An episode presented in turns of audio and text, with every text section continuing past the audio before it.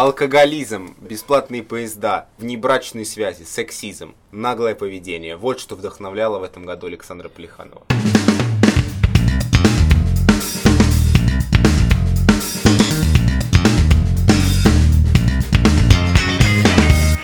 Воу! Это подкаст «Скинь мяч». Сидят три пацана и последний раз в этом году обсуждают футбол и мир вокруг. С вами Роман Абрамов. Александр Плеханов. Я Данис Мальдинов. Всем привет. Все просто. Конец декабря, подводим итоги года, говорим о том, что нас раздражало, радовало, удивляло, вдохновляло и так далее. Давайте сразу начнем с говна. Что вас больше всего в 2018 бесило? Короче. Так. В России нет футбола. Расходимся, парни, это был подкаст «Кинь мяч», спасибо.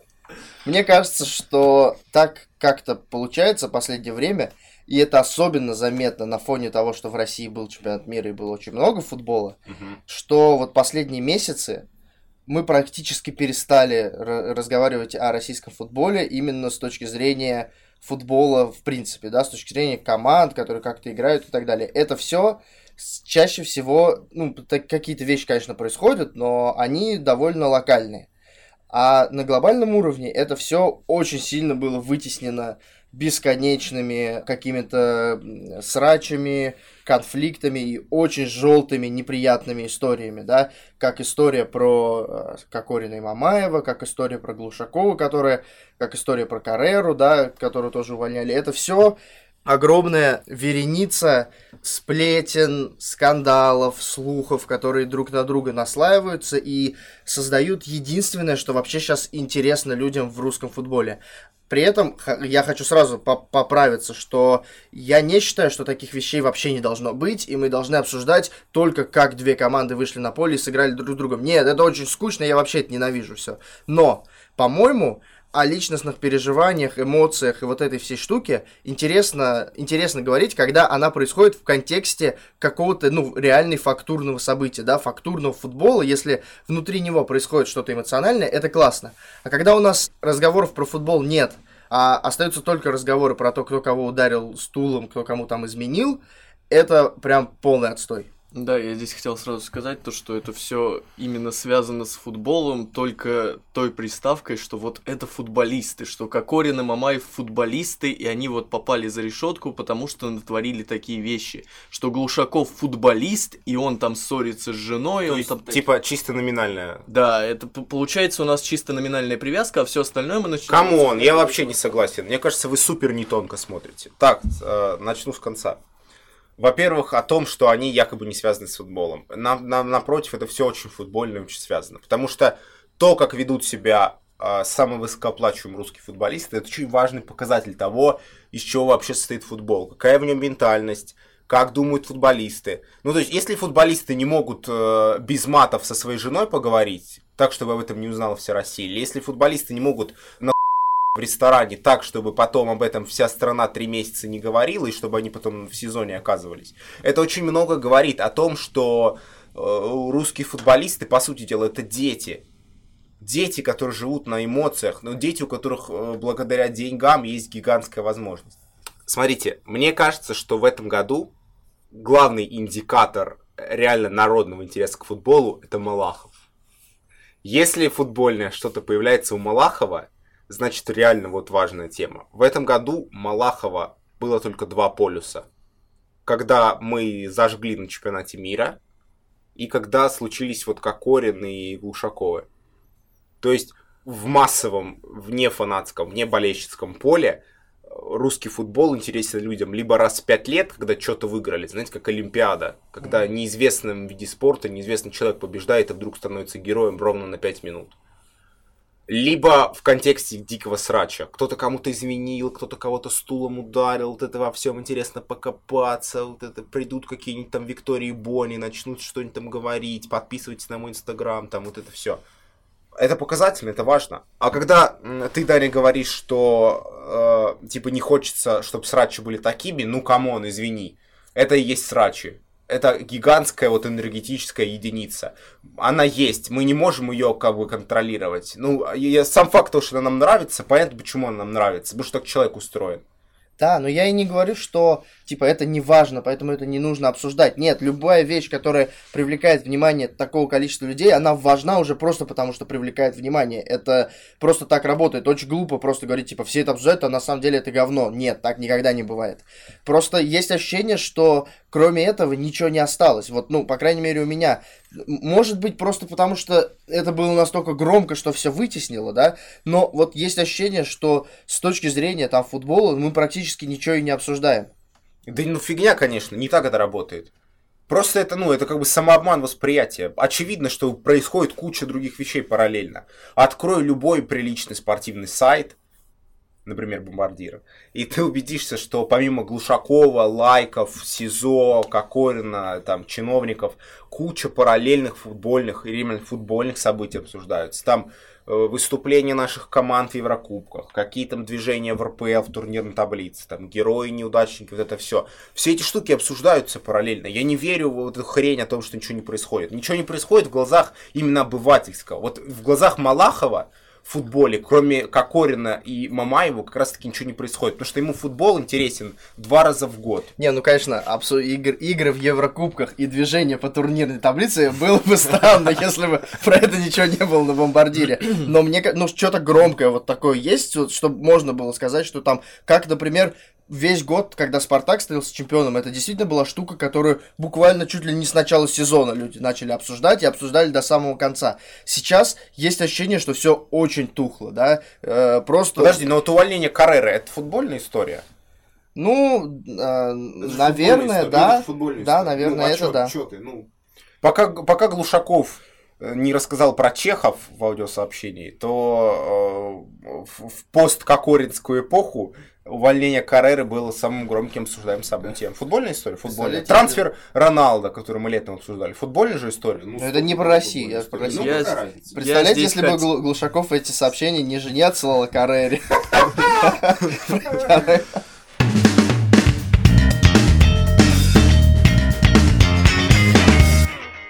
Меня вот что бесит. Чемпионат мира должен был, казалось бы, что-то изменить. Я вообще очень скептически относился к разговорам о том, что сейчас настанет прекрасная Россия будущего после прихода чемпионата мира.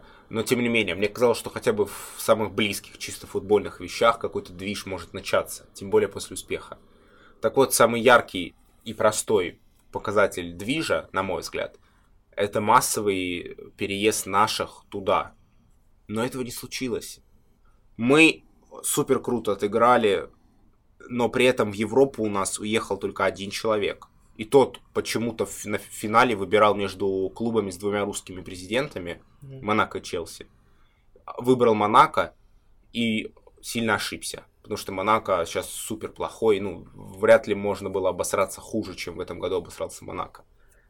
И меня, ну, это даже не сколько бесит, меня это очень расстраивает. Потому что у меня сразу есть подозрение, что мы на этом чемпионате мира были не так уж и хороши, если нас никто не оценил. Мы были очень эмоциональны, мы были вот в плане сенсаций всего этого, да, круто.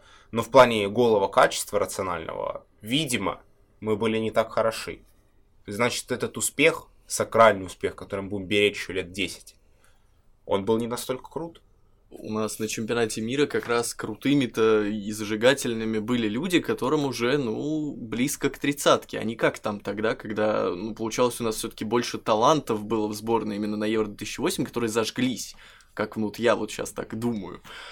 А здесь получилось то, что у нас зажег Дзюба, которому уже около 30, и он как бы, ну, вот выстрелил туда, молодец, но ему еще надо в Зените как-то закрепиться, и как-то вот, ну, не до Европы совсем, и тем более он такой форвард, который, ну, сейчас таких в Европе слишком много, ур- уровня Дзюбы. У нас зажег Головин, которого, да, забрали в этот вот клуб, там Монако, все дела – ну а кто у нас еще зажег? Акинфеев, который в ЦСКА вечно. Ну я про это и говорю, что выяснилось, что у нас, кажется, никто и не зажег. Хотя Нет, зажгли, но зажгли как раз вот именно те, которым как раз уезжать-то не нужно. А вот те, которым Почему нужно уезжать, ну кому? Игнашевичу уезжать? Это важный вопрос.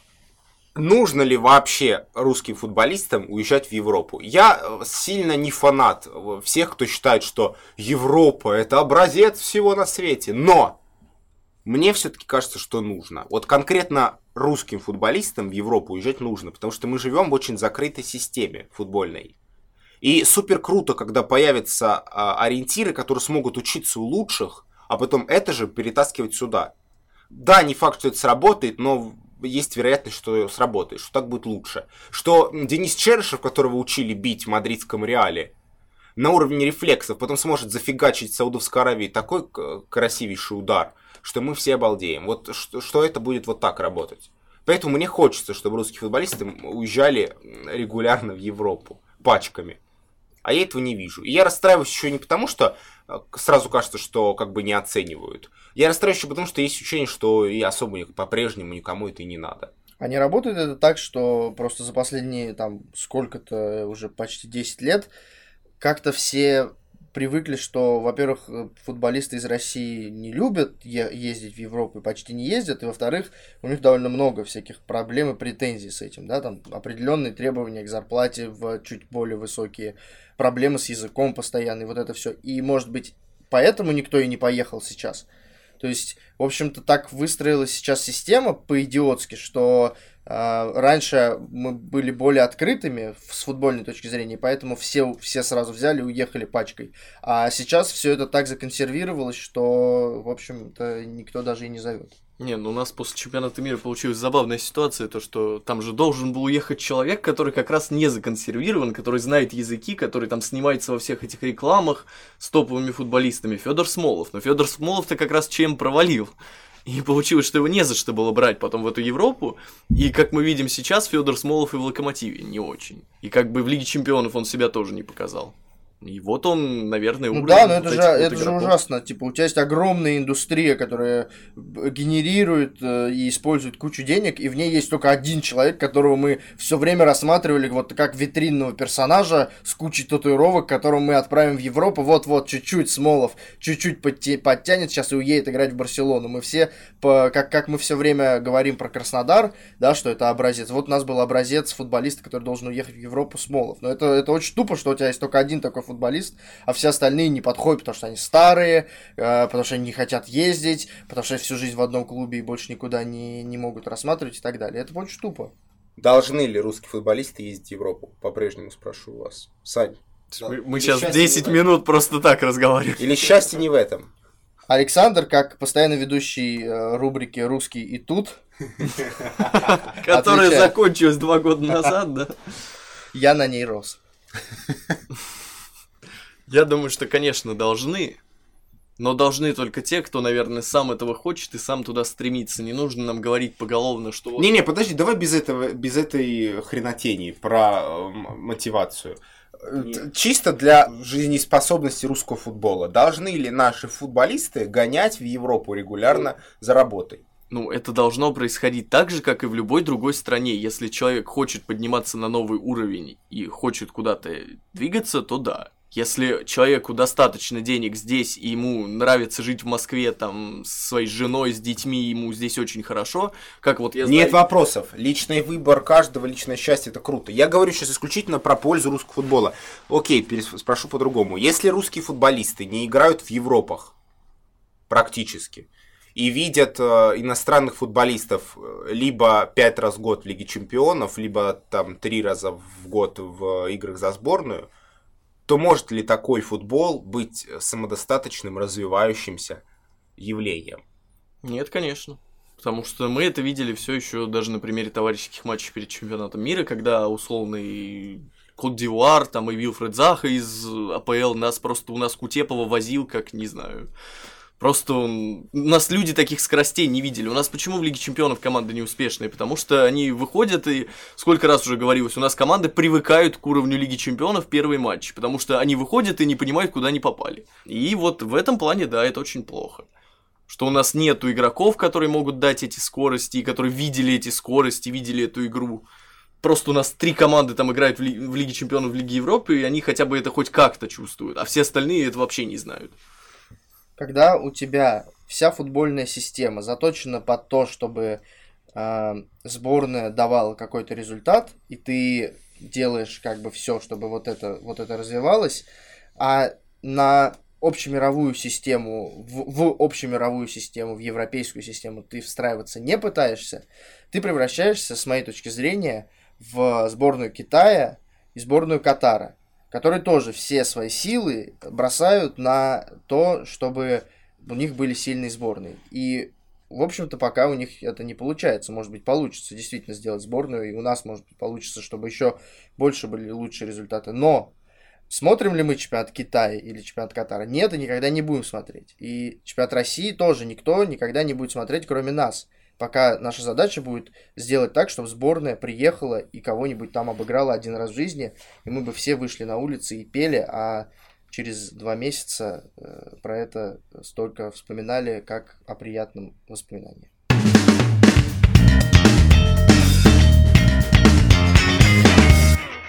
Хватит месить говно, давайте говорить о хорошем. Итак, что вас больше всего в этом году вдохновляло? Получилось так, что на чемпионате мира я побывал в нескольких городах. Москва, Питер, Казань, Сочи. И самое крутое в этих поездках, конечно, были поезда. Я думал, ты скажешь, самое крутое было промотать редакционный бюджет. Так, давай. Ну, поездки были бесплатные, Поезда. так Итак, получилось. э, нативная реклама с РЖД, погнали. Поезда очень хорошие в России.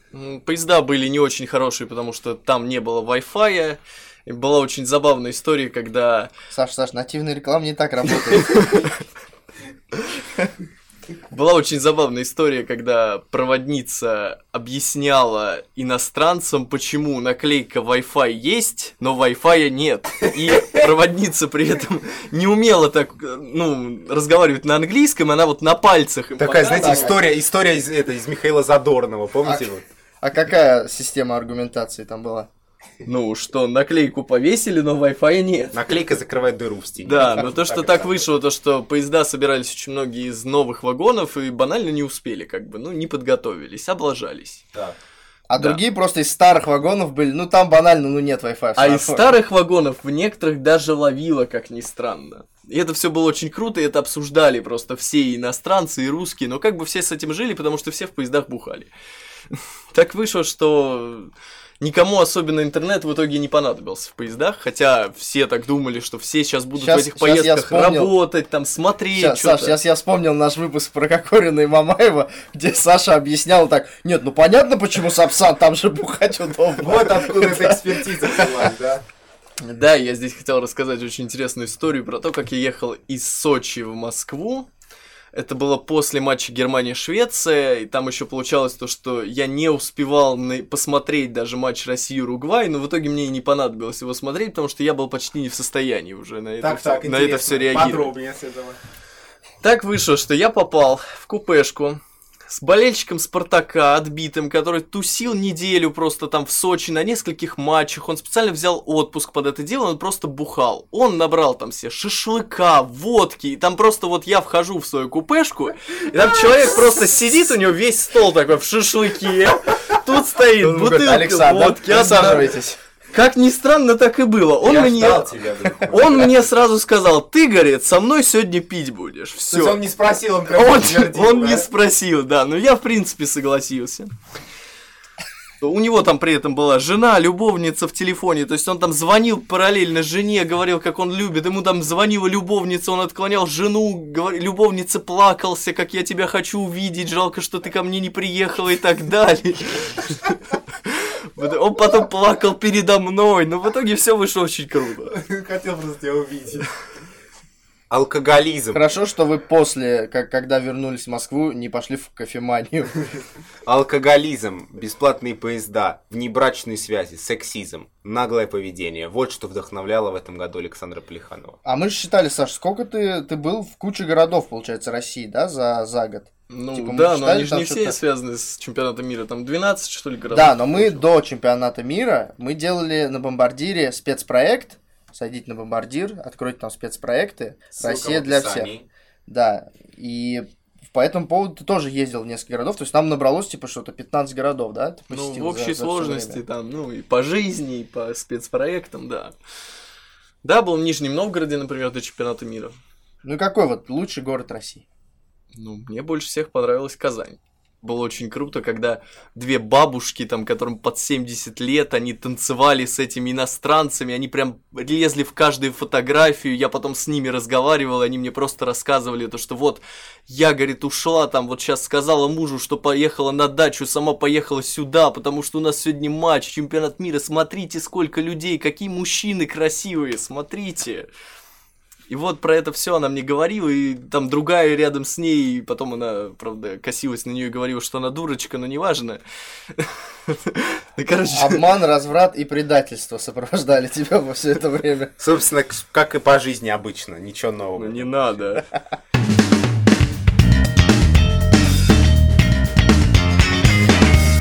Я никуда не ездил. Чемпионат мира у меня оставил впечатление абсолютно не футбольный, хотя футбол я тоже смотрел довольно много. А, он оставил абсолютно такие ощущения от города. Я все это время был в Москве, и так получилось, что в это лето я в Москве очень много времени ходил и ездил. А, то есть постоянно перемещался по городу. И, в общем-то, изучал город таким образом, именно не, не, не как человек, который там на, на метро от точки А в точку Б приехал и больше ничего не видел, а именно как человек, который все время куда-то ходил и перемещался. Mm-hmm. И в этом смысле у меня было очень приятное ощущение от э, того, как, была устроена, как был устроен город. То есть с точки зрения, например, там, навигации и транспортной системы, было, я чувствовал, что находиться в Москве как мне, мне как и мне как человеку, который здесь просто живет, и человеку, который, например, сюда бы приехал посмотреть футбол, ну, очень удобно, да, там э, в метро классно все э, навигационно устроено и, сделано, а, общественный транспорт, типа автобусов, э, устроен очень удобно, и система такая, что можно доехать всегда в центр из любого места, это прикольно. В принципе, да, какие-то штуки, типа внутригородские навигации, как эти кубы, которые были расставлены, да, которые показывали, где регистрируешься, фан-ID свой, где стадион, вот это все это очень классно. Я, конечно, понимаю, что это очень во многом история такого государственного приказа. Ну, то есть, типа, у нас будет чемпионат мира, и вот нам нужно его провести, да, чтобы... А, особенно потому, что это еще и такая, как мне кажется, политическая история про то, что приезжает много людей из других стран, и нужно им как бы показать, что мы классные.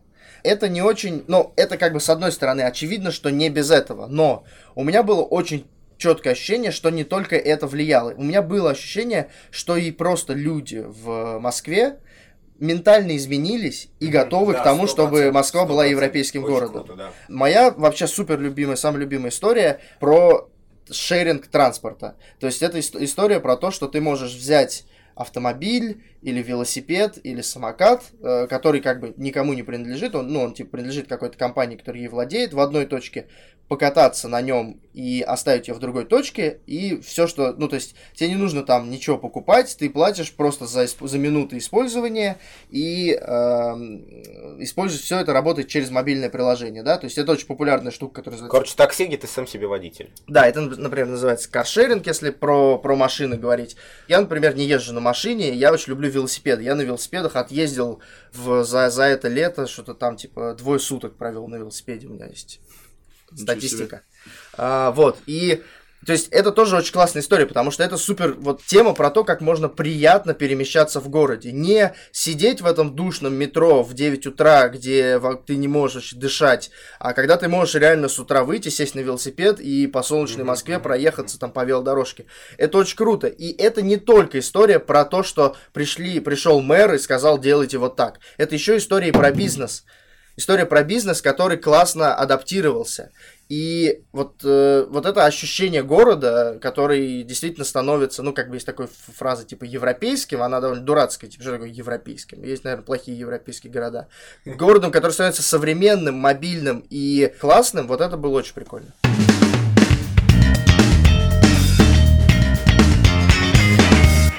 Это был подкаст «Кинь мяч», легендарное шоу, которое было таким же классным, как 2018 год.